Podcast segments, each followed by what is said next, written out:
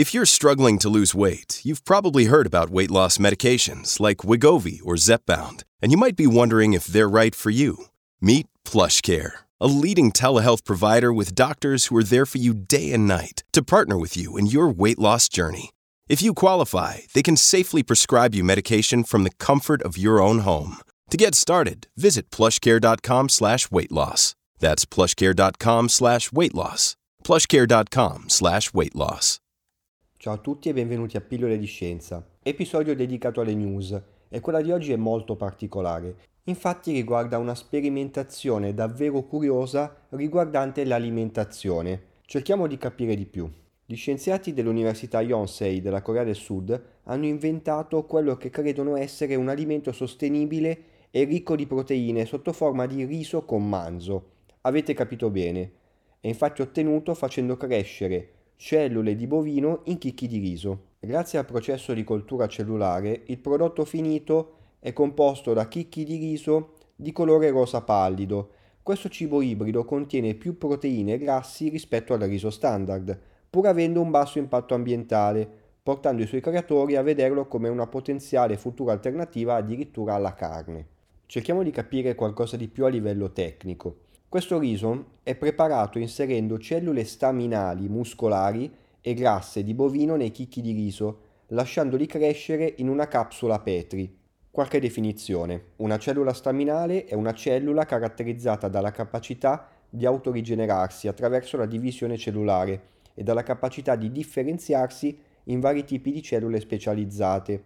Questa capacità di autogenerazione e differenziazione è ciò che rende queste cellule speciali, quindi uniche, rispetto ad altre cellule nel corpo. Invece una piastra di Petri è uno strumento utilizzato in microbiologia o biologia molecolare per eseguire, osservare e analizzare colture di microorganismi, cellule o campioni biologici. È costituita da una piccola piastra piatta e trasparente, generalmente realizzata in vetro o plastica, divisa in sezioni o compartimenti. Deve il nome al batteriologo Julius Richard Petri che le introdusse nel 1887. Perché viene utilizzato questo dispositivo? Fornisce un ambiente controllato per la crescita appunto dei microrganismi e viene utilizzato per diverse applicazioni, anche ad esempio per i test di sensibilità agli antibiotici e più in generale per sperimentazioni di vario tipo. Ma perché questo processo è possibile?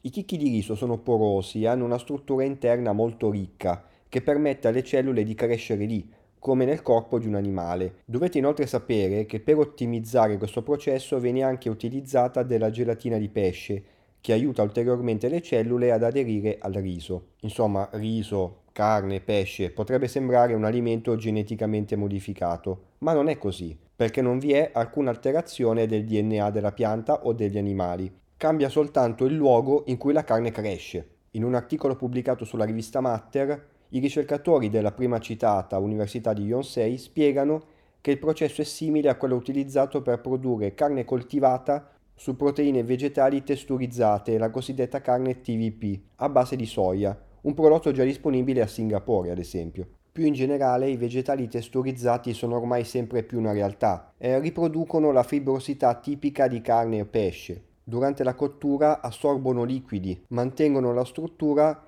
e aumentano addirittura il loro contenuto proteico. Per fare un po' di storia, per così dire, anche se si tratta di argomenti molto recenti, la soia e le noci sono stati i primi alimenti utilizzati per la coltura di cellule animali, ma sono allergeni comuni e non hanno le proprietà di ritenzione cellulare del riso, il che ne limita l'utilità. Sempre i ricercatori del Dipartimento di Ingegneria Chimica e Biomolecolare dell'Università di Yonsei affermano che con un'ulteriore ottimizzazione è anche possibile conservare più cellule e quindi più proteine all'interno del riso. Per dare qualche numero, adesso i risultati sono incoraggianti ma non ancora ottimali. Infatti questo riso ibrido contiene 3890 mg di proteine e 150 mg di lipidi in 100 g di prodotto. Insomma, proteine e lipidi insieme danno un apporto di poco superiore alle 30 kcal. Considerando che in media un uomo adulto presenta un fabbisogno di circa 2000 kcal,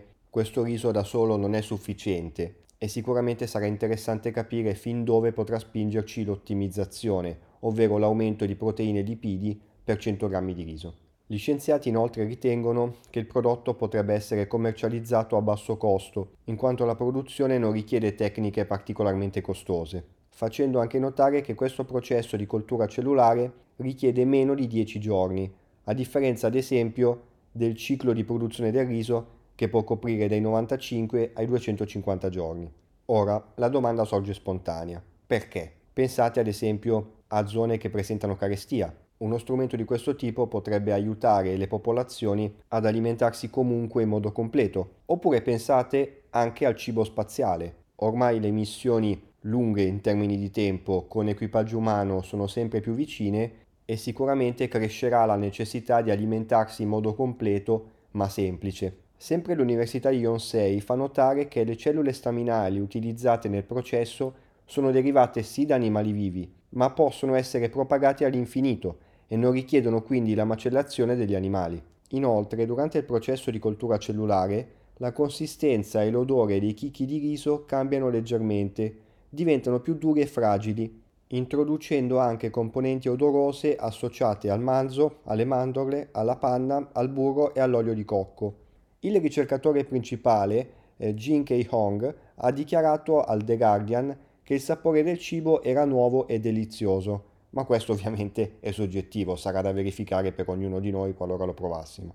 La ricerca su questo riso ibrido continuerà in futuro, cercando una maggiore stimolazione per avere una più grande crescita cellulare. Per concludere, tutto questo si inserisce in un mosaico più ampio. La carne sintetica è un argomento di grande attualità e sicuramente in futuro ci saranno molte altre novità al riguardo. Le sfide sono essenzialmente tre provare a lasciare in pace il più possibile gli animali, abbassare l'impatto ambientale generato dalla produzione, ma garantire comunque un apporto nutrizionale consono alle persone. Bene, anche questo episodio di Pillole di Scienza termina qui e vi aspetto come sempre numerosi per il prossimo. Ciao e a presto!